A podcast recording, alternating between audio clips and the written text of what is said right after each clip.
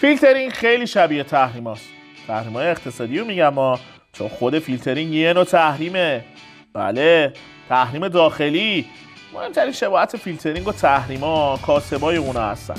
البته بلا نسبت کاسبا چون کاسبای واقعی کلی شرف و عزت دارن. اما این کاسبای تحریم و فیلترینگ از شرف و عزت و مردونگی بویی نبردن. یادتونه سر تحریم ها اکثر مردم فکر می‌کردن که طرفدارای تحریم خارجی و سیاستمدارای خارجی هستن. اما معلوم شد برخی تو داخل طرفدار تحریمن چون کاسب تحریمن. این افراد به عنوان دور زدن تحریم ها دارن ملت رو دور می‌زنن و جیب خودشون رو پر می‌کنن.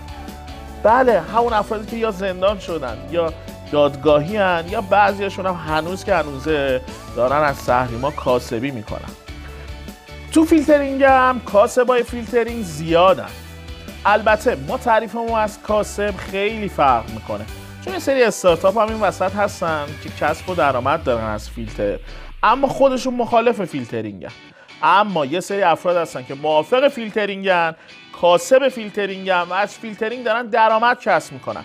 تو مجموعه پادکست های تنخ به عنوان کاسبای فیلترینگ می‌خوام این افراد رو بهتون معرفی کنم.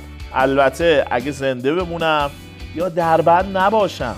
راستی شما چند تا کاسب فیلترینگ رو می‌شناسید اگه می‌شناسیم به منم معرفیش می‌کنیم